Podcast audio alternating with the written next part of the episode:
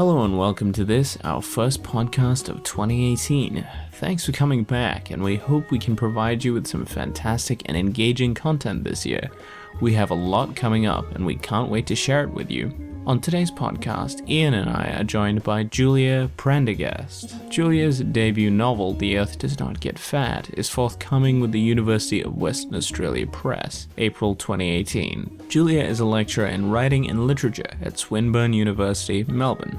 Bruce Pascoe suggested that Julia will be in the top echelon of Australian writers, and we're very pleased to have her on this episode. In the media section, we talk about Altered Carbon, Fargo, and Shrine by Tim Winton. And for the topic, we chat about the power of empathy used in writing.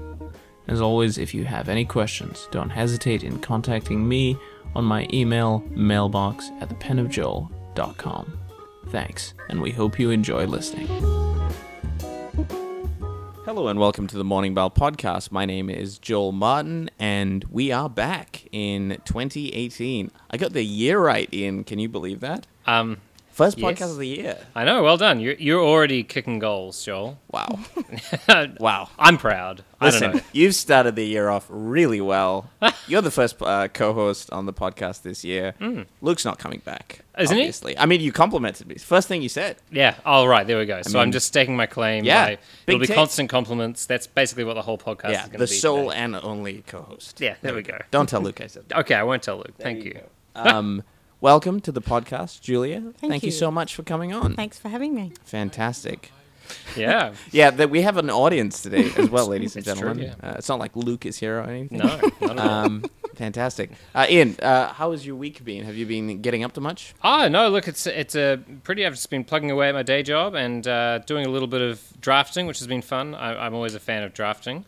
Uh, you know, you, you've got a concept a long time ago, so I, I realized I've had a concept like uh, from a year ago. I was working on this thing on a plane one time, and here I am writing a draft of it. So that's a nice Yeah, feeling. absolutely. That's nice. Is it is it one of those feelings when you're like, wow, this thing's amazing, or is it like, ooh, I wrote this? Yeah, look, with how tired I've been when I've got around to writing, I think it's been a bit of oh, just push through. Right, We're in the crappy sure. first draft, you know, mode. yeah, yeah. So I'll- I'm getting, I'm getting there. I'm, I think I'm at that pushing through stage. And for me personally, when I'm drafting, I Uh-huh. find I just need to kind of get into a little bit. So yeah, it's okay. Starting out. Yeah, fantastic. Julia, here's a question for you. I'm one of those kinds of people that early on in my writing career, I was like super enthusiastic about the first draft. The first draft was the most enjoyable thing for me, and I was, you know, all over it. And the second drafts, the third drafts got mm-hmm. a bit harder because you know you have to refine. And but mm. now I'm terrified of first drafting because mm-hmm. whenever I look at this raw lump of garbage on my on my computer screen or on my notepad, I'm just like. I have anxiety to keep going, but then when I get to the second draft, I'm like, "This is amazing, and I can nut this down. I can figure this uh-huh. out." Do you, have you felt that? Yeah, it's, it's a fascinating question. I, I think that the first draft is there's a real urgency about the first Yeah. draft for me. Mm. So whatever the idea is that takes me, I really I, feel like I, I just can't leave it alone until I've Yeah. got it down. And and I, I think that in some ways, w- w- when that first draft is on the page, that that perhaps we think it's more finished or it's better than it actually is. Yeah. And then I think the the work of coming back to it and mm. Um, teasing it out and um, working out what you've done um, is different work altogether. And I love it equally. But um, yeah, the, the adrenaline and the urgency of a first draft when there's an idea that that's haunting Yeah. you or whatever it is, I, I love. Yeah. I think with me, it's the the urgency that you mentioned is definitely just sheer bloody terror to get to the end of it. Just like get this over with, get this over with, please. I want this out of my brain. I just don't want to look at this anymore. Yeah. But um, yeah, it's really interesting. I wonder if you go through stages as well. I think so, and I I think you know there have been times like I remember I finished uh, when I was doing this the series. Um, uh, I finished the first book, and I, I went on to the second a little while later. But when I fin- finished the second, I, I didn't actually pause. I just went straight to the third because I was like, I have to finish the story. I remember thinking, you know, I got to get this out. So I think I feel like that urgency was kind of there for me as well at that Does, stage. does that mean that someone who's reading your second novel won't find it complete because there's no ending? Oh no, no, it, it, Ooh. uh, it's got a good ending to, to that. I'm not going to give anything away. That's a long way away from Yeah. publication. Yeah, there we go. Just go. saying. So no, Right. but it's it's it's an interesting thing. So I, I do relate to that feeling of urgency, and I think. I think it depends. If you go on somewhere like, um, I, I always think about, say, Reddit's writing forum. There's a Mm-hmm. writing for, forum on Reddit where a lot of people are on there, and it's always filled with people talking about first drafts and also talking about, I think, completion when they finish the first draft. And they feel like, yeah, I finally finished it.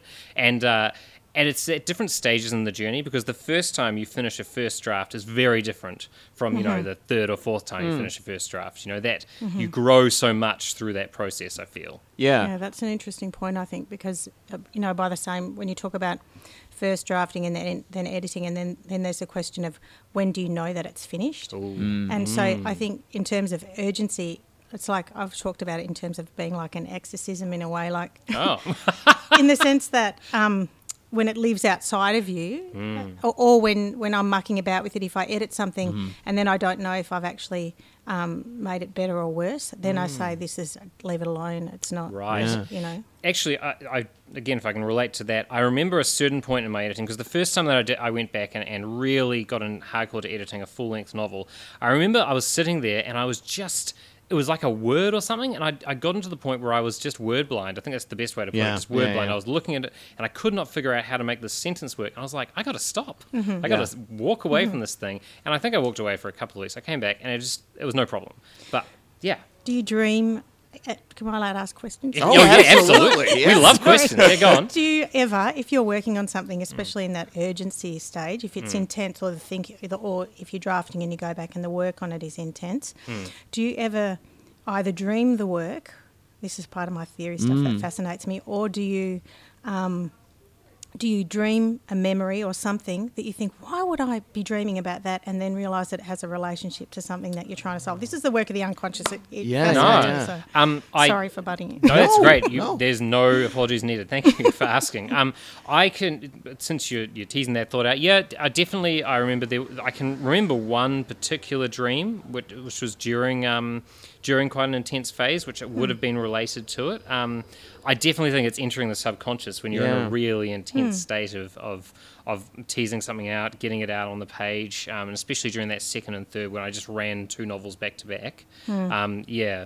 Hmm, I, I don't know if I can be too specific about that, but I'm interested in that thought. Yeah, I think definitely. I've, I, I think not completely uh, to that thought, but in a similar way, I think I was imagining a situation that was in like a thematically related to the mm-hmm. story that I was mm-hmm. writing. Mm-hmm. Um, it wasn't the same story in my mind. It wasn't the mm. same characters, nothing like that. But I just, and I've mentioned this on the podcast before, imagine the whole like idea of a dress falling from a you know 13 story window, hmm. and like that image based on what I was thinking. Hmm. Like that was a really strong image. So I think hmm. that's the closest thing I can think of that relates. But um, yeah, interesting. I mean, I can also think that there's one particular in the work that I'm doing at the moment, which I was in a long period of incubation in terms of thinking. I did have a dream which uh, related very strongly to the world that I was writing about. Yeah. and so that is that particular Yeah. thought is going to be incorporated somehow into the novel in the end. Yeah. So yeah, yeah, it's fascinating stuff. Yeah, reckon. it's it's definitely a rabbit hole.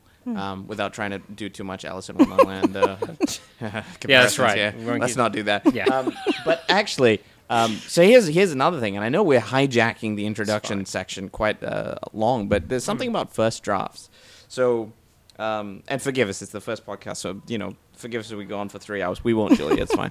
Um, we uh, th- there was a thing that um, Ian. Uh, I actually read your recent blog post, Yeah. which was on. Voice. Remind me, yeah, on voice, voice. finding right. a voice. You're talking about writing. Irrelevant of what you were talking about. I'm sure it was Right. interesting. But the thing is, when I was reading that, I, w- I was thinking, I'm, I'm a social media Luddite. Um, and Me too. to, Yeah. yeah, great. uh, Twitter is one of those things where I only found really useful when we were doing the podcast. A lot of guests we were able to connect through um, the, the- through Twitter. I was about to say the Twitter. Oh dear. Wow. Oh dear. the Twitter. the Twitter. Um, It's fine.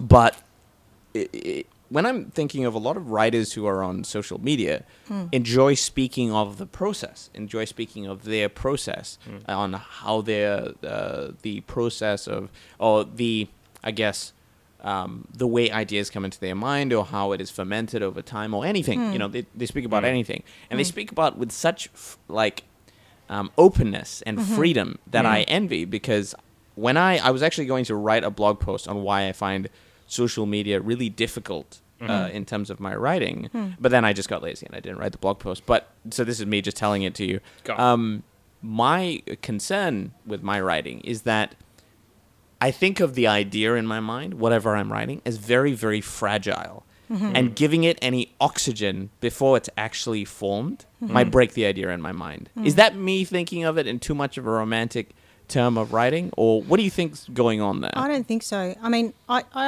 I love hearing writers talk about Yeah. process too. But when you when you when you explain um, that, I always think I'm always um, just want to bow down in homage when writers talk with real clarity Yeah, about their and process. confidence. So Mm. Absolutely. when I ask about the the unconscious stuff, which is what I write in my Yeah. theoretical work, Yeah. um, I, I'm always trying to unpack this. How does how does it happen? How, how did because I always write a big mess, and then to ha- to Yep. end up with a short story or Hmm. this a fractured narrative, a longer work, whatever it is, I have to write myself out of the mess, Yeah. and that means unpacking the doing. So Yep. I don't have that clarity about process Yeah. Hmm. either, and I, and I and I feel that it's like really, you know, intrinsically linked to. Um, associative processes in your Yeah. Unconscious without hmm. without making it sound like a No, that's good. No, absolutely. a cult or a religion. No, no, I've, I've. I've, I've, I think this. yeah. I think writers think a different way. I found when I when I started talking to writers, I so I get uh, and I I have mentioned on the podcast before. I I find writing the thing that frustrates me is the ethereal muse hmm. sitting on your shoulder thing, where people assume it's this mythical uh, hmm. state of being. Mm-hmm. Whereas I think that there's there's hard work to it, which mm-hmm. really brings it to life. Yeah. Mm-hmm. But there is an element of like I mean, for heaven's sake, we're, we're making up stories here. You know, we're we're Yeah. we're doing uh, things that are not. We're call, calling them into being. It's a creative work, Yeah. so there is a mystical element to that. You know, that sounds biblical in what I'm Yeah, saying. Uh, so there, there is that mystical side to it, but at the same time, there's a, a good bit of hard work. I mean, the opposite to Joel's thing, I have to give things oxygen. So I have my book with me, which Yeah. I'm now waving and no one can see. Anyway, I have this book with me with all my notes in it because if I don't give it oxygen, if I don't give it time on the page, uh, I will lose it. So I have to do that. So let's let's unpack your brain for a moment because I'm curious. Uh, Right. I'm putting you on the spot here. That's right. That blog post. Yeah. Talk me through the process of you actually wanting to write that. So what was the first thing? Oh. Did you think I want people to understand what I'm going through? Do I want to understand what I'm going Yeah. through? What was the reason? So, um, so dude, I wrote a, a blog post about finding a voice, and I talked about how um, C.S. Lewis. It's and, great, by the way. and It's good. Oh, thank you. And Gordon Korman uh, were two people, and Gordon Korman wrote these. Um, it's not that well known, uh, but he wrote these uh, comedic uh, middle grade novels, which would just I loved them when I was a kid. And so I talked about how the process of finding a voice. I woke up. At, I never do this. All right, so I talk about things not being mystical. I woke up at five thirty in the morning. Here we go. And I was unable to get that out of my head, so I got up and I wrote the blog post. It never happens to me, really. Right. So yeah, I, I wanted people to, to think, but I had an epiphany about my lack of voice when I started writing because I thought about how clear Lewis's voice had been in, Yeah. in Narnia and how clear Korman's comedic voice had been in his dialogue, and those two things were so much channeled through me Yeah. when I started writing. And then Joel mentioned to me uh, in response to the post when we were texting, said, you know, maybe the first hundred thousand words you'd read it somewhere, the first hundred thousand words you write are written by someone else. I think there's there's something to that. Yeah. Mm. So I kind of wanted to discuss that. I think. Yeah. So mm. again, I'm gonna I'm gonna nitpick here, and Julia, feel free to que- to mm. interrogate him as much as I am. Um, when you said you wanted people to experience that, what did you mean? How do you mean? Why did you post it publicly? Why didn't you Oh. write it in a journal and keep it to yourself? Well, because I think that we're part of a dialogue, right? I mean, Okay, the writing that's interesting. community Yeah. is part of a dialogue. And when I was starting out and I self published and I was online and I wasn't connected to the outside world, anything that I could take from people to read and to grow and Mm. to learn, I want to share that journey of finding my voice with someone in the hopes that when somebody reads that, and I'm not saying I'm that far along in my writing journey, No, I think yeah, yeah. we're all we're always learning and, and going, but I'm, I'm not where I was four years ago. You know, I'm not uh, sitting there blogging by myself, not knowing that I was going to write fiction.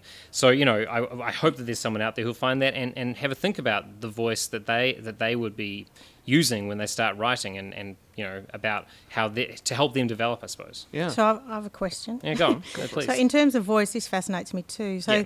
in terms of if you talk about finding your voice, Yeah. do you um, do you think that the voice that you identify as your voice Hmm. is is the same? Like, how does that? What relationship does that bear to various readers and what they might make of your voice? Because I don't know, I don't know how you feel about that one. Yeah. And also, do you think? Um, that writers, you know how we, can look at some body of work by a particular writer, and they can. I mean, people we, we change and obviously grow and Mm, whatever yeah. else, but um, yeah, can that? I mean, yeah, I'd maybe leave it there. You know what I mean? Yeah, yeah. I mean, it's um, I, I know if you read my first book, compared to like my first novella compared to what I'm putting out now, I can see that. And it actually came from I had submitted a novel and it came back and, and the feedback I got was around the strength of voice and that it wasn't as strong as they would like.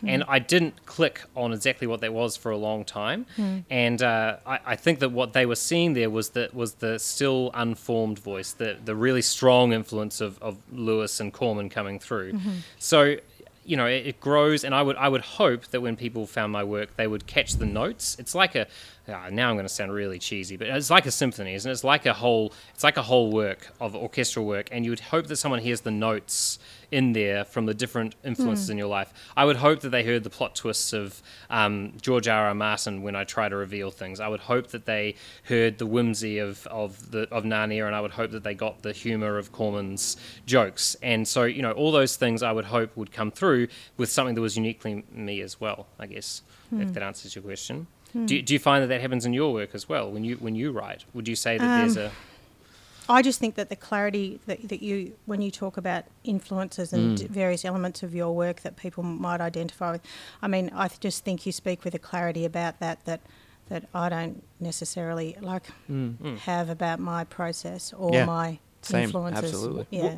So that actually also comes back to why I think uh, personally for me, and I know this podcast isn't about me, so I, don't, I will keep moving, but I do want to say that for me, that's what makes me passionate about the writing community because that question of that came from um, from my friend Cass, uh, who's um, who who we, we connected through through Writers Victoria and Yeah. online, and Cass said to me, if you would wanted to be one author, who would you want to be? And so I had to really think about that. And I mean, I, I would ask you guys that. I don't expect you to have an answer on the spot, but it's something, and to any Oh, I have an as answer well. on the s- Oh, you do? Yeah, go for it. Who, well, who would you want to be? Do you think? Me. Me? Okay. I mean, not That's not because Yeah, yeah. because I'm unknown, so not because of any.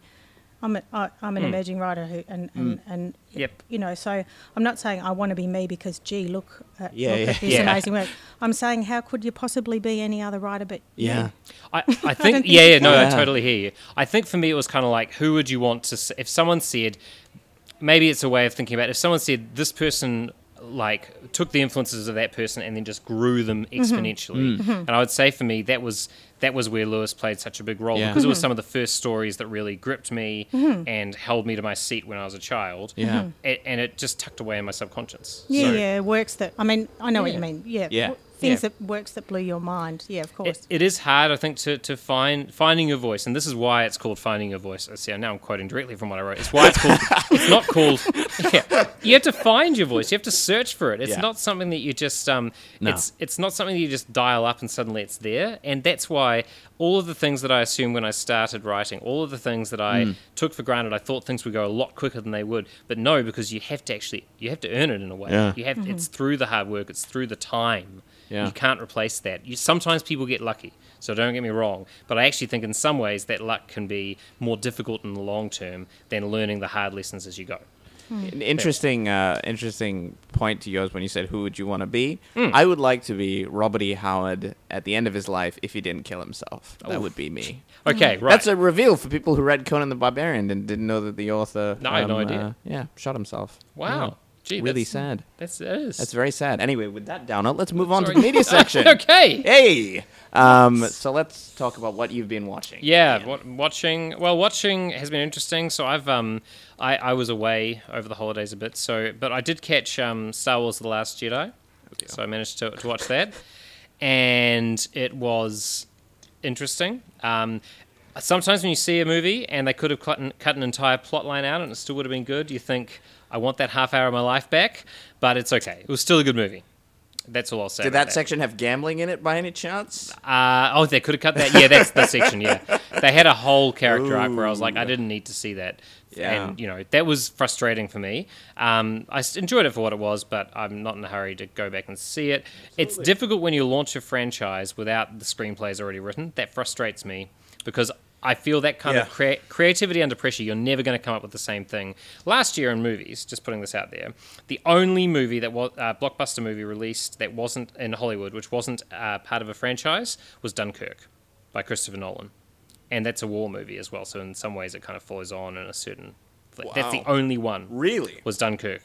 So that says a lot about the state. Wait, that isn't in a franchise. Yeah, there wasn't a, like a sequel or had already had Doesn't- intellectual property. Doesn't um, uh, Valerian and the whatever the planets are, that movie Isn't that an original? I don't know which one you mean. Sorry. Oh, are Oh. you saying not based on? Based on like something that already exists. Yeah. Oh, based oh, on okay. a comic. Yeah, Based cut on that out. It's some French form of comic, yeah. because some form of pre-awareness of something. So Interesting. That says a lot about the state of storytelling, I think, because we need original. I, I have a great affection for screenwriting, Mm-hmm. and we need original screenplays coming through. We really do. And right now, it's all about how you can base yourself off pre-awareness, and that's I find that a frustrating thing. It's a great selling thing, though, Ian. yeah. However, if you are a Hollywood producer and you're listening and you're keen to option something, So, hey, I you love you guys. Yeah. if you want to base a movie on the Morning Bell podcast, that's it. There we go. seems like a really interesting film Yeah. right there. And the only other thing in terms of oof, uh, watching uh, Fargo, um, so I put Joel into Fargo. Yes, actually. we'll talk Um, about this. Did you, did you ever see the movie Fargo back in the nineties? It's a long time No, back. I it didn't. was. Oh, it's all right. It's um, it's a Coen Brothers movie. It's uh, very gangstery. So I did watch Fargo season two. Just started on season three, and um, yeah, loving it. Really great Let's season. let's talk about Fargo for a hot minute because I just want to chat about how little I. I expectation is a big thing, and when you go into a, a series or anything with pre-existing uh, conceptions of what this is going to be like, you're usually quite disappointed because Yep. it doesn't live up to whatever you've imagined. Hashtag. Stranger Things too. Oh, oh, It's fine. But so I, I loved Fargo because I think the Coen brothers, as scriptwriters, as screenwriters, are amazing. Yeah. I think they're fantastic. They have a certain offbeat humor that I think is just not too offbeat for Ian to Yeah. like it, for instance. Yeah. But at the same time, me with my, you know, weirdness, I like that humor. So they're definitely more of the mainstream offbeat. Um, and I heard about the show for a very long time, and I was always reticent because I was like, ah, is this this whole you know banking off a name? Yeah, pre-awareness. Again, Exactly. yeah. And I thought, ah, I'm not going to see this. But then I heard, along with Ian, glowing recommendation of the series. I thought I Mm. might give it a shot. And then it, the Coen brothers were actually involved, Mm. which was another big plus. It meant that it was um, some kind of uh, love for the story.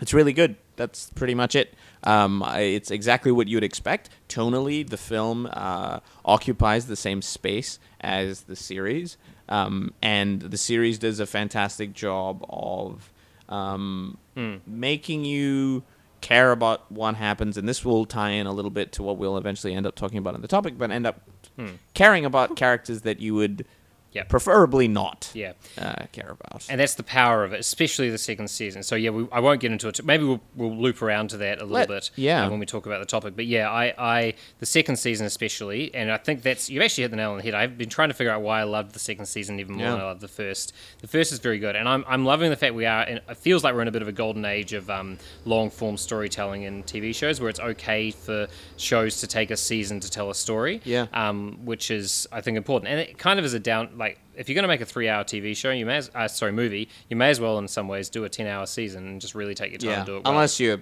a Hobbit and then Yeah. you just don't make it at all. um, but Yeah. you made money. Uh, So- yeah, and, and going off that as well, there was just one thing that stood out to me in that show that I do want to draw attention to, and that is the use of a mythic character character trope. Yep. Uh, which I mentioned to Ian about, which is the trickster. Now that's a big thing in uh, classic mythology. Yep. You have this trickster character. And they did it so well in the um, Fargo season one. It's Yeah. just this character. thought of that. Yeah, Yeah. this this character that occupies this same um, resemblance to you know what we'd expect of a Loki or something like that. It it it has, and I'm not talking about Marvel, uh, and it has that um, uh, same sort of resonance in, Yep. in the show, and it works superbly. It's this character that comes in, ruins people's lives, um, and it's mostly their fault. Yep. Um, it's great. It, it highly recommend it. Yeah. Um, Julia, have you seen, watched theater, movies, books that you'd like Yeah. to Um, speak as to? um, as I said, as a disclaimer, I'm not much of a movie watcher. That's all right. right. I did watch um, The Light Between the Oceans recently because I'd read the book, and Yeah. my daughter said, "I'll put this on. You watch this." Yeah. and I, and I loved that book because I, I yeah I loved the book, so I was interested in in seeing how seeing the seeing how that played out. I love live theatre. I don't go lots, but I saw um, Tim Winton's Shrine at 45 downstairs Right. in Flinders Oh. Lane. How was that? It was excellent. Yep. It was excellent. Um, you know, covering the theme of trauma and how it how it fractures Sure. and, and the effects Yeah. on people. I, I, I was fascinated by that. I thought the mother character was um, the, disclaimer again: the focus was really on the father's grief in his story, and the mother and the mother and the father weren't in the same geographical place. Mm. So Right. that that was the focus. But I still, when I saw her, I wanted to, I wanted more of her backstory. Sure. So that that Hmm. was the case. And then on um, at the end of this week, I'll see Good Muslim Boys on at the Malthouse, and that's Hmm. um, Osamah Sami's. Yeah. Um, and I don't know if you saw the film. I haven't seen the film version, but I saw him Mm. speak at Ubud Writers and Readers Festival. Yep. Um, and went to Asia Pacific Writers and Translators Conference. He was there as well, and Yeah. um, so I'm really looking forward to seeing Mm. the the screen, this um, the sorry the stage, Stage. um, Yeah. version of that. Well, that'll be Yeah. great. Yeah. Fantastic. So I'm a bit of a drama nut, and um, No. as I said, in terms of films, if my kids are watching them Mm. and I come along, um, then I'll complain about something, and they say to me. Um, You've ruined your mind with books. And Yep. perhaps I have. There you go. And and Yeah. some shows have ruined books, which which I will d- yes. segue into really neatly, Yeah. hopefully here. Mhm. Um, so I watched this show. It's just came out. Uh, one of the reasons is uh, uh, we're doing a speculative fiction festival, which Mhm. we'll probably t- plug at the end of this episode. Yep. But that had me thinking in terms of um, spec fic, Mm-hmm. and there was a cyberpunk. Well, there you go, big shoe in. Yep. Uh, that just released on uh, Netflix called uh, Altered Carbon, which is based off the novel. Now, I haven't read the novel, um, but it's one of those huge cyberpunk uh, works, um, and it definitely carries over, as most cyberpunk does, um, a noir mystery that is Yep. couched in the setting of cyberpunk.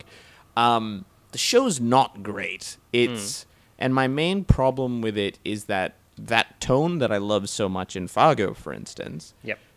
uh, altered carbon it's it's it, the tone is all over the place it, you know it doesn't really know what it wants to be Right. um, and again speaking to the topic that we'll probably end up chatting about the main character um, is designed to make us uh, care about him Hmm. but in the next instance immediately refuses to show any character development Right. and then we're pulled out of it. So we know that his artificially created backstory is there to hook us in, Mm. and there was a fundamental difference in the in the uh, um, the, the show is that in the book the main character is a mercenary. Hmm. So he has no allegiances, you know. It, it- so it's this amoral character who ends up being embroiled in the situation that he needs to get up. So it's like a man against the world kind of an idea instead of Hmm. A hero. But in the show, he's a freedom fighter in his Right. backstory. Yeah. And that is such a tonal dissonance to who that character is Hmm. that you're never comfortable with his backstory. You feel like they're two different people. Pardon the, the pun, because they're Yep. actually two different people. Yep. Um, and it, yeah, it just doesn't work. You can see that they were being Mm. like, oh, he was a freedom fighter in the past, and now he's in a future which they've lost the war. So he's got this Mm. weird guilt, and you know, he always feels like he's fi- fighting now for the bad guys, and it just, Mm. it's such a flimsy um, piece. But you know, there's some good performances in there which carry it, but yeah, oof, it's not a Not a deal. not not not very good cyberpunk. Go watch the original Blade Runner. There you That's, go. That's my suggestion to you. um, but uh, yeah, I think I think that's it from our media section. All good. Um, let's move on to the topic. Now we've teased that through a couple um, uh, media um, chats, uh, not um, intentional, um, but it, it does it does play into that that we're thinking about that a lot more these days. Um, and just like you, Julia, I'm really interested in the inside baseball of, of writing, and I like to see the gears tick. Um, and one of the things that I've noticed, and say for instance this example in Altered Carbon, we have a desire from the showrunners to make a character likable. We want us to empathize with his condition, his problem, um, in order to make something that we all care about, freedom. Um, but that's that goes into a global question: is that empathetic characters? Why why do we why do writers not have a need to, but why do we want to create empathy um, between our readers and our characters? Or is that even a is that even a question? Is it something that we do um, just naturally, or is it something that develops in the writing? And I'll, I'll be curious to hear your examples of the fiction that you've experienced and read and enjoyed. Um, you know, there's there's a few big ones out there. Um, on the other side of the spectrum as well, characters that are utterly unlikable, but we still Yeah, um, that's fascinating too. I think. yeah So I I read um, Bruce Pascoe's um, book Ocean. Yep. I don't know, and, and it's it's Mm-hmm. extraordinary. And Mm. Yeah. You know, some many aspects of the text are just uh, just so um, gut wrenching. Mm. You know, um, treatment of Indigenous um, people, particularly women. Um, and Bruce Pascoe, I hope I, I hope I'm, I quote him correctly, but he talked about this text and said that he he wrote a story, um, imagining.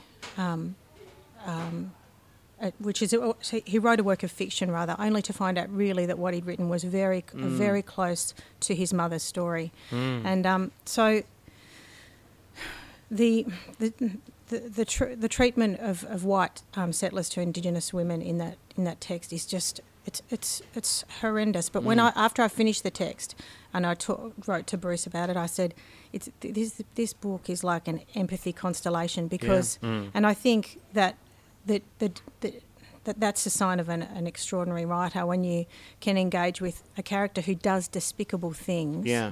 Mm. and still feel still feel empathy. And Pascoe definitely pulls that off in Ocean, and I think, um, yeah, I, you know, I think that's that's a s- that that's an extraordinary book, and I, I can't believe it's not it's not on every kind of Mm. secondary Yeah. school list because it, yeah. Anyway, Yeah. that's an example of that. I think. Yeah, I mean, it's it's. I think you're right. It is a rare gift to be able to pull, uh, to pull people into um, to empathy, especially it's. Now I don't know. Is it is it harder to feel empathy for characters that do? I think. Sorry, I'm I'm finding my thought as I say it. Yeah. Um, for me, I think the thing that we connect with um, in in characters who do things that aren't great is that uh, as people we make poor choices. And Yeah. so for me, when I see someone making a poor choice, I can relate to making a poor choice. Now, the, the magnitude of that poor choice may be, uh, you know, ginormous Yeah. and be something that I personally would like to think that I could never consider. But you, sometimes I wonder if it's hard for people who are on a journey of empathy Yeah. to actually relate. There, there maybe there's a level of empathy that you kind of gain as you read wider and read more Yeah. mature works. Because you know, as a kid, I, I probably you know you read something like Tintin, for example. It's not, that's not uh, you know literary text necessarily, but you're reading something with an archetypal bad guy. You know, Yeah. Yep. all that kind of thing, and that's that's your level of kind of evil. But when you actually get to the stage when you realize I, as a person, am just as capable of doing the horrible things that this character Yeah. is doing, then you can begin to empathize with why they're doing them. Yeah, there's something that can, that can happen there. So is Yeah, it kind yeah, of there a really is. level thing? Helen Garner talks Mm. a lot about this. You know how she, um, she wrote the. I mean, she's written, a, written a, lot, a lot of things, but when Mm. She, she she wrote about the Farquharson murders and the and the um, the dad who drove his um, car off the Yep. off Right. the bridge, right, and Yep, killed his yep, three yep. children, Hmm. and um and she kept coming she, in in an interview on book club or something like that, and then and then in a written in in that text, um, and in her shorts, the recent short story collection, um, what's it called? Oh, look this um, Mm. e- each way. That's not right. Everywhere I look. Yeah, Um, And she talks about, you know, she said people in the trial and around that case kept saying, but he loved those children. He loved those children. And, you know, I can, uh, it's haunting. I can hear her voice when I repeat that because, and, and she, she asked the question, which I think is crucial to this idea of empathy um, and the idea that how does it, uh, uh, you know, um, why does it love rule out despicable behaviour? Actually, it doesn't. Sometimes people in, in state, in, in um, heartache and love. Yep. Um, so yeah, when you say, and what brought me to that is when you um, talk about um, imagining um, that you that we could, I, Yeah. th- and imagining that we that we could, and I think if the writer successfully puts you in a place, then a place or a situation or a context, then we can, then you do empathise with the reasons why, and that's what I mean about the ocean. I'm not saying that you that there's any that there's anything to condone, in, in, but I'm saying that you empathise course, with, with yeah. the complexity of the situation. I suppose. Yeah. Hmm. I think one of those, and like you mentioned, in the situation that a character is placed in, that situation, uh, some writers, especially depending on you know what genre they're writing in, that also gives a lot of context to how we empathize with a character. For instance, in in a lot of um, classic fantasy works, for instance, a, a, a character that you wouldn't naturally be uh, attracted to. Um, is an attractive prospect in a book to, to barrack for because of the situation that he's placed in. Yeah. Now, this is obviously a genre example, but I think it's a it's the same uh, thread in a lot of fiction. There's a character um, written by Karl Edward Wagner, and he wrote this series, which is now um, awfully um, obscure. But I'll use this anyway because that's just how it goes here. Um, but he wrote this character, and the character was called Kane. Now he is based off the. It, it's a, a um, it's a fantasy upped version of Cain in the biblical story. Um, so this character is the protagonist of the of the series, and in one of the situations, um, he's not a good person. He's a selfish character. All his motives, um, they're all self-centered. It's all, um, and he's always has this bitterness against characters. But the reason what makes him so attractive as the protagonist of the story is because everybody else in the story is either a lot worse or that the situation he's placed up against is the hill is so steep that you can't help but empathize with his situation. Right. So, in one sense, he allows you to forget who this character is hmm. by creating the obstacle to be the bigger the bigger threat in the story. Because it could easily have been written that he's the antagonist of the story and the side character, whoever it is, hmm. is the protagonist. And it's one of those threads that is done varying degrees of success by different authors. And it's always astonished me when you can forget who the character is really. You know who he is, you know what his motivations are. But you realize at the end of the story when you close the book, you're like, whoa, you know, that I didn't expect that journey. I- I think for me, and again, I'll, I'll use a genre example. George R. R. Martin's um, Game of Thrones. I, I will have talked about this on the the, the you know, show before, but um, he creates empathy in you for truly terrible characters because he introduces new perspectives. I mean, it can only really be done in a book the epic scale of you know what Martin's written. Yeah. Um, and there are going to be very few of those in history, which are widely read. Yeah. Probably, maybe even one. Yeah. And there he is. But he he brings you in on characters. And I remember the first time we went to the perspective of Cersei, who's you know a, an out and out villain for so long of it. But you began to understand that what she was simply trying to do was to do whatever she could to sustain her family. Her children were what motivated her. And suddenly you had a completely different understanding of why she was doing what you're doing. Now, you wouldn't agree with what she was doing. She was doing truly terrible things. But I think uh, it, the success in that, and there was success with her, success with her and with her brother Jaime, was to bring these two characters who you've really disliked the entire time, and suddenly you find yourself feeling empathy for them, and that that's genius because you've you've it, it flips the script on you and says, well, you know, rather than just their actions, you see the motives, and is, that's got to be surely a key to, to any amount of empathy is understanding motives that we can kind of comprehend. Hmm. Hmm. You know, And you know, one of the questions, Julia, that I'm interested in hearing you speak on is that th- that idea of complexity, and of you know, people use it glibly, but gray in in that hmm. kind of moral sense is a, an attractive prospect in literature today. More and more, it's being written. You know, we can think of s- a good few examples um, in classic literature, but um, a lot of the time we fall back in terms of the past on classic literature like Dostoevsky's Crime and Punishment. Like uh, characters have very clear moral uh, morals, and we realize whether the character is right or wrong at the end, and it's a very distinctive decision. Um, why do you, do you think that is a mirroring of today's uh, you know broader you know, how how we see ourselves in the world, or do you think something else is going on there? Um, I don't know that I that I know I don't know that I want to um, that I have an answer to that in the Yeah, broader context sure. of where how it reflects. But when you talk about grey, um, Yeah. I like grey. Mm. I, you- grey grey is where grey's grey works for me. Grey's Grey's where the, good, grey's yeah. where the you know char- the fascination of Yeah. character for me, I think is is is really interesting. And what I mean there is that when um, in terms of you know moral ambiguity or tough um, qu- tough tough themes in fiction.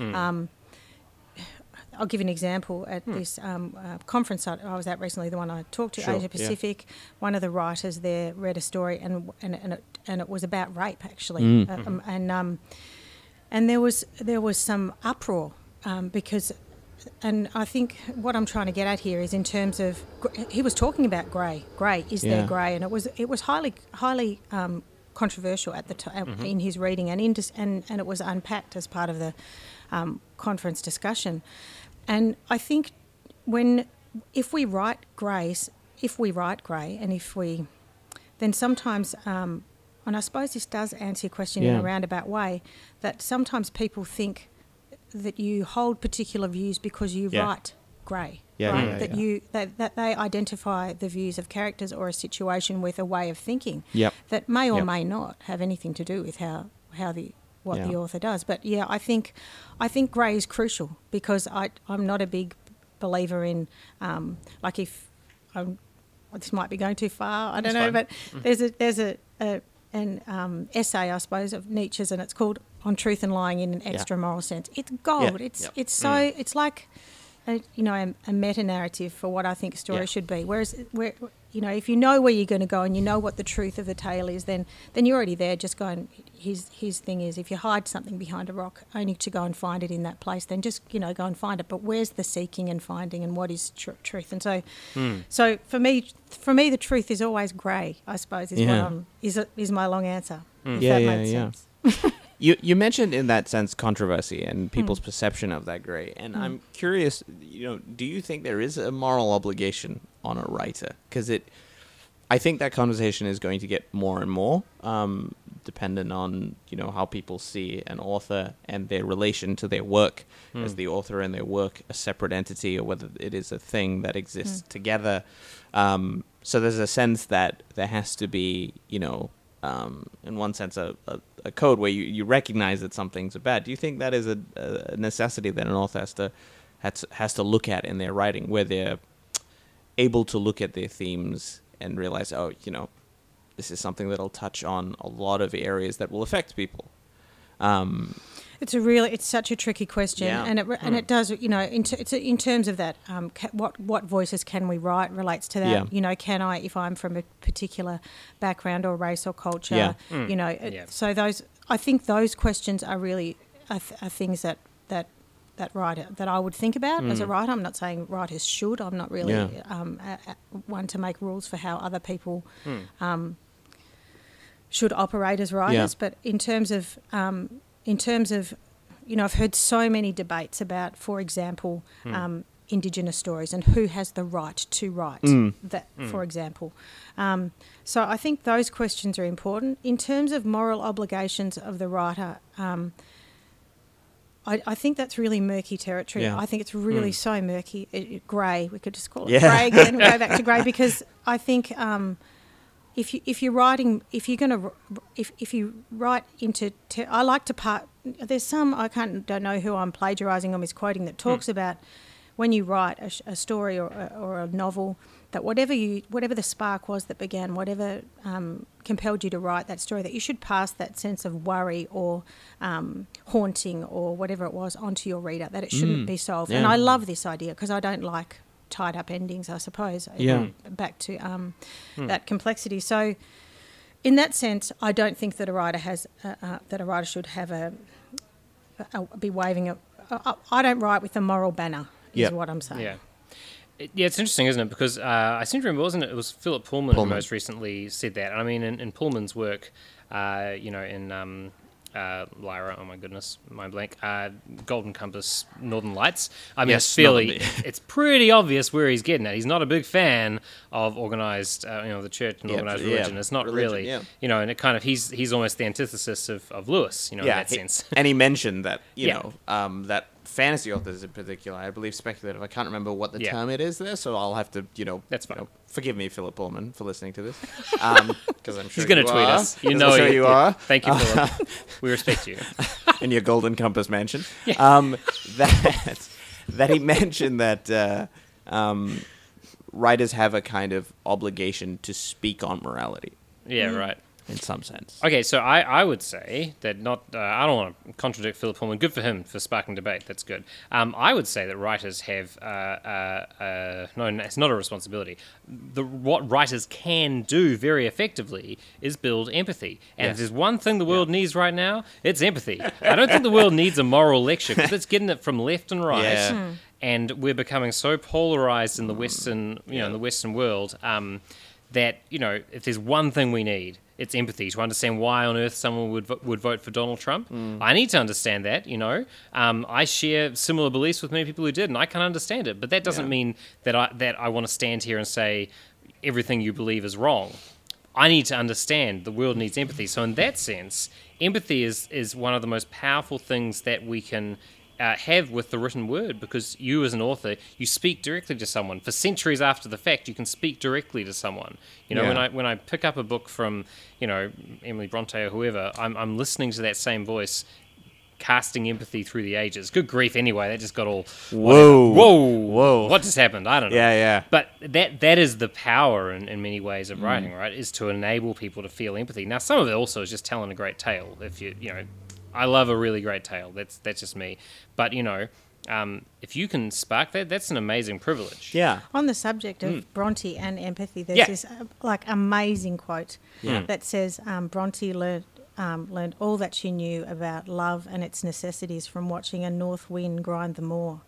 And Wow. for me, that that kills me. That one. That's I know that's like um, yeah, it's great. for me, that's like ah, I just go, you know, because beautiful, th- then what you're talking about, I think, is translatable experience, and Yep, the fact that yep. Bronte actually wrote about things Yeah. that she didn't apparently um, have any life experience of, Yes, and then you're talking exactly. actually, yeah, about um, you know um, empathic engagement with the other, which I think fiction writers have to do. If you're going to write, you, you you write things. So, and in, like an example of that, I wrote a story called Like Clay, and it was about a a mother who had um, a condition called olfactory hallucination, Yeah. a form of um, postpartum psychosis where you smell things that are not real. And it was written in third person, but really th- through the close third person of the um, teenage son. Yep. And then a student read it and said to me that he read it to his housemates, and his housemates said, um, t- I can't believe a woman wrote that story.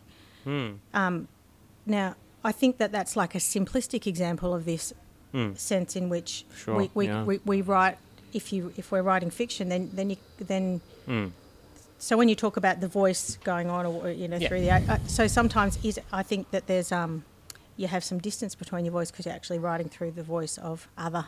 Mm. Yeah, yeah, yeah. Gee, that's interesting, isn't it? I mean, it is. It is an incredible. I think it's an incredible privilege to have anyone read your work and just to be able to to be a part of, on some small level, to be a part of the great, you know, lexicon of human thought. We're kind of adding to it. We have come to an age now where grey is kind of more and more out there, and we're getting more grey as as people talk about. As you know, I, I didn't expect the term fake news to become, you know, part of mainstream debate. I thought it would just be something that Donald Trump said, and then he wouldn't get elected, and that was the end of it. But suddenly, you know, it's it's right in the middle of the cultural lexicon, and that's going to have an effect. And I think that there's been part of Philip Pullman and others is there's this push kind of to where are the voices, um, where are the voices to give us a sense of of anchoring in the middle yeah. of turmoil. Yeah. And you know whatever's going to happen in the world as it fractures at the moment, and I don't know what'll happen next, but you do need to have some sense of um, something that, that speaks to humanity. How does that sound? Yeah. Like if there's one thing that that I, I think we can all do, and we develop that as we go, is is a shared sense of humanity that we all have. You know. Yeah. I think uh, I think you went to the '60s and came back there, Ian. I think so. Whoa. I don't know. I'm gonna say it. Sorry, that was my way of completely contradicting. No, what you said was great. Thanks, but Joel. There's there's there's something that is interesting because when we look at how literature continues, we still read Crime and Punishment, even though we might not identify with a lot of the struggles the characters are going through. We understand the emotional um, problems that these characters are, are having, right? Yeah. And you know, if you read uh, The Lady and the Dog by Chekhov and then you read it today, it's the same. You feel the same things that Chekhov had intended you to feel. Those are the ones that stand the test of time, right? Um, but I think it's mainly due to that idea of one combining that the voice of a character with the emotional either the trauma or whatever that's involved in that sense that can be transferable through the ages right and that's not to say that chekhov like you said experienced those things either but he was able to approximate that emotion and that rang true i think you can approximate wrong and i think that's where that argument comes in and which is why you get the pullback from a lot of people saying that's not your experience th- thus it is incorrect Right. but I think a lot of the time, uh, not a lot of the time, but it can be it can be done in that sense. And you know, that's a difficult conversation to have for sure because there are plenty of things that is hard to touch on these days. Um, And my my question is, what's our limit of empathy as well? What are some stories that we just can't digest today? Do you think there is a limit, Julia? Um, I I think there's per- everyone would have personal Mm. limits. You know, I've talked to people about this, and they say, "Look, that might be a great book, but I don't want to read it because Exactly, you yeah. know, something to do with the subject matter." But but if you talk about, I mean, when I would just went sort of sideways when you were talking about that, but I was thinking about, you know, like the. You, you went back to Crime and Punishment. You go further back to Greek tragedies, and you look at like the character of Medea. You know, Medea, she, yeah. she kills her children. Yep. uh, You know, as an act of vengeance. I loved her. Yeah. I love her. Yeah, yeah. Right. Um, but, and you know, and and I've I've got children. You know, I've got lots of children, and I and um, I haven't killed them. You know, Yeah. I'm so, you know, maybe I wanted to sometimes, but I haven't killed any of them. Um, but you know what I mean. So Yeah, that's yeah, like yeah. classic example of this Sure. of this stuff. And I, I sorry, I, so- I stepped hmm. sideways from your question. No, Absolutely no. there. I mean, hmm. that, that's an example, right? Hmm. Like, Medea as a text today is celebrated as, um, I suppose, a feminist text in, in many ways, and people see it that way. And we see this character, like you said, of Medea who does something terrible. Now, I wonder if you would have pulled that forward to a character that would do something in today's. And I'm, I'm not saying that killing your children isn't something that we, we hmm. look badly on today. Yeah. But something that we can see that affects us personally, right? Hmm. I think th- the personal connection to trauma, which is what a lot of people, you know, they draw away from some hmm. books. Um, and I suppose what I'm saying is that can cause consternation with people, like uh, sexual abuse or something Uh-huh. like that, right? Um, and that's something that when you write from a perspective of not ignorance, but a, a perspective of distance, can be off-putting to a lot of people. What Right. do, what do you think about that, um, Ian, Julia? Hmm. Yeah, I mean, It's a tough one, isn't it? I, I've drawn away from reading certain things because it's a bit too raw Yeah. for me at the time. There, Yeah. There'd be certain things. Now, on the flip side of that, you know, my wife, she loves reading anything that's really like, you know, if it's like trauma and all that kind of thing. Gut-wrenching. she- Yeah, gut wrenching. She's right in there. She loves it. And I find that's, I think that's why I'm so drawn personally to more speculative fiction is that I can still. I You have the do- distance of yeah, there's some distance Yeah. there, and I think for me that that's that's just my personal view of, of reading and personally what I like. That doesn't mean I'm not going to read though Yeah. works that connect because I, I personally love to, and I think that's the sign of the, the maturing author. You know, is that is empathy. I, I, Mm. Such a key thing. Um, but I think that people draw back sometimes when it's just too real. That's when you can sometimes shrink back and say, you know what, I'm not quite ready for this. Even though it may be a great work, it may not be right for me right now. Mm. Yeah. yeah. What do you think about that, Julia?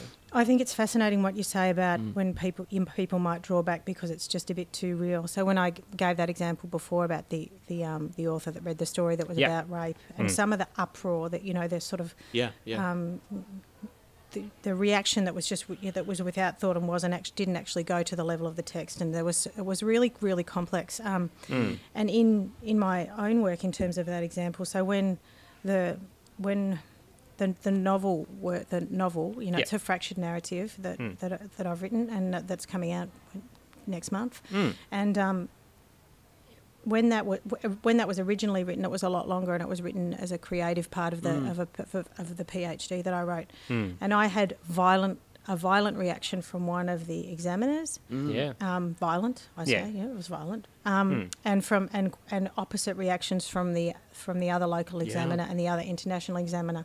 And when others unpacked what happened there, Yeah. um, when you talk about something being too real Mm-hmm. or whatever, um, I, I think that that relates to if you if you're going to go if you're going to write themes that are um, grey, disturbing, complex, Hmm. Yep. then then I think that, that then you're going to have um, perhaps violently um, opposing reactions. And for some people, when you talk about things being too real, Hmm. I think then that is actually about the about the reader, and it's not necessarily about the Yeah. text. So Yes. Go- yeah, I agree. go. And you've got to have those stories. Like I, I think we've got to have we've got to have discussion and debate. Um, and for me, uh, I I think it's something about growing up. Like when I was a teenager, I would have said, "Ah, no, that's that's crap. I don't like Yeah, it. You know. yeah, yeah. Whereas now I might say, look, it's probably not for me at the moment. Um, I'm sure it's great for all these other people, but for me, I may find that a bit of a struggle. Yeah, I mean, there's plenty of uh, text that I'm thinking of in terms of difficulty. Like Once Were Warriors is one of those examples. Yeah, right? yeah, Um, that's really real. I, the movie is real enough to, yeah. yeah. I mean, you know, having um, having worked with um, with kids, uh, growing up, you know, worked with kids a- as a teenager. We had kids who come along to kids camp who were, you know, from uh, gang associates, gang homes, um, you know, and then to see that very real plight of a family on screen. I remember I was riveted to that though Yeah. but I hadn't grown up in, in because you know the domestic violence, the Mm. the um, the emotional violence, the hopelessness of the characters, but it was absolutely gripping um, as a story. Um, but that hadn't been my lived experience, and I Yeah. don't. I had a friend who had grown up in a very abusive household, um, and just she she wasn't going to engage with that. I. That's fascinating too, because you know, like when you talk about this, and I say I don't Hmm. watch much telly, and I don't, but um, you know that series Shameless. yes, Yes, So right. yeah, you yeah. know, one of my kids said, "Watch this. I think you'll, I think you'll like this." You know, um, and I suppose it's like some of the some of the themes and things that I'm attracted to in in um, in works of fiction, Yep. literary fiction. You know, it's dirty realism and Yep. Yep. um, re- everyday battles for people, and I'm fascinated by behind closed doors, micro world Yep. issues. Mm. But then when you talk about your friend in that way, you know, some of if I if I'm if I'm nitpicky, then I also Hmm. think sometimes um, literature and film will um, uh, glorify or pretty Hmm. up Mm. particular situations. If you're going to go to those places, then you I have think to continue the thread. Yeah, right. Yeah, you can't pull- pull out when yeah. you need to. Oh, yeah, Yeah. and some sex for the TV show. Yeah, I, know what you mean. Yeah. Right. Yeah. Yeah. just go the whole hog. How does that actually look in reality? Yeah, with and I think Yep. you have to be really careful about that in in in um. And I know that so, sort of the, the medium of television in, in Uh, yeah, was screen about is so s- different. yeah, I was There's about this to- instant yeah. gratification, and that people Exactly. want this stuff, and it's part of the game. Hmm. And I think in, in when you in, in language work, you have to be very restrained actually to, to, to make those things Yeah. work. So I'm not Yeah. saying you have to go there and you have to Hmm. unpack and reveal every grimy detail, but I'm but Hmm. it but but I still think there's an there's an accuracy that I that I seek sometimes Yeah. that you that maybe literature's more satisfying generally for that. Yeah, and it breaks the reality of Hmm. that world, right? Mm. And then that's something that I think happens a lot more in TV than it does um, in, say, uh, literature. And it's, it's something that I was just going to ask. That difference in the mediums, you know, that's something that is another. It's exemplified because I think Gray, in some like mm. mediums like television, I think are done really, really sloppily. Mm. Uh, like ad nauseum to the, to the you know where that attraction to Gray becomes so ham-fisted, mm. you know, and and you know, pardon all the fans for me to say this, but that's what I see in, say, for instance, the Game, Game of Thrones, the TV show. Yeah. Is this? That's how we see Gray. Yeah. That's not how it works. Like that's not how it works. And that's not how characters process it. That that's one of my big bugbears with that show is that hmm. it has a sense of gray, but surface level, right? Hmm. Hmm. And that I think is one of the reasons why you have this surge of people saying like, yes, but there should be some, you know, uh, some concrete things that we can look at in a story and say, you know, Yeah. this is where we draw the line in terms of empathizing with characters, mainly because of how badly it's done um, in some shows. Um, so yeah, like I think that's a very interesting distinction as well. Have you noticed that in in media as well? Yeah, I mean, there, there's been a there's been a real move towards Gray and the anti-hero. You know, Yeah, I mean, the it's, it's the- done yeah. very well in Breaking Bad. Sure. Breaking Bad, in my mind, um, you know, it, it, a little bit extended at the end, but you know, done extremely well. Also done really well in Better Call Saul. So just generally done well by uh, the show's fr- uh, Yeah. by the showrunners. So that's fantastic. But um, Big plug for AMC. yeah, big big plug, big plug for AMC. Um, when when I, I think I struggle the most um, when it when it comes to Game of Thrones. Just not to labour the point, but you know, in the books, you definitely and they they kind of jumped the shark. They lost their momentum. There was Sure. a I'm- particular yeah. scene. I mean, spoilers, sure. Um, where you know Jaime and, and his sister obviously have an ongoing sexual relationship, uh, which is you know full on. But then uh, you know they had a scene where. Uh, had uh, Jaime raping his sister, and it was just um, there was incredible and outrage on Twitter. People saying, "What is this?" And there was a reason for that because the books had. I mean, for a start, it's just it was so inconsistent with the books and with the empathy that you've been built for these characters. So all these people who've read the books, Mm-hmm. built this amazing empathy, and suddenly this character does something that I don't know why. I still don't understand why they did that. Why they felt that was necessary. Mm-hmm. Um, in the way that it was told. the way that it was told, the fact that it happened, Yeah. the whole thing was just way out there. But um, in in the book, at least, you, you saw how their relationship had broken down, and it kind of made sense, and you, you felt a sense of there was more time to build that empathy, maybe. Yeah. I don't know if that's what it is exactly, um, but it, it, I think you're right. It can be done quite ham-fisted on, Yeah. um, you know. And here he is. Oh, look, he's such an anti-hero. Look at what he's doing. But actually, the response they got from people was, "That is ridiculous. Yeah. Mm. You didn't need to do that." I, f- I feel like television's answer sometimes is, is the idea of oh look at this guy He looks after his family next scene killing a baby that's great right like that's Right, that's yeah. ma- mainly my problem Right. So it's a bit. You're saying it's just a bit ridiculous. it's a you know? bit it's a bit bad yeah Well, it's shock shock value. it's shock that- value exactly that- like yeah. you said Yeah. instant gratification right? Exactly, yeah, instant gratification. Whereas you know you've got the, I, I would much rather, um, yeah, I'd much rather have that that empathy built up over time that kind of makes sense. I, I, I love nothing more. I think as I've as I've gone on and grown as, as a reader and as a consumer of, of media, I think I love nothing more than unexpected empathy for characters. I think the most surprising place you'll find it, um, which I've said before, is on The Office, the U.S. Office. Um, it's surprisingly deep. It, it's a it's a very good show, but Yeah. they do an amazing job. The first season, just write that one off. But from the second season on, you get moments of extreme empathy for characters who are, quite frankly, just jerks most of the time, and in the middle of a comedy as well.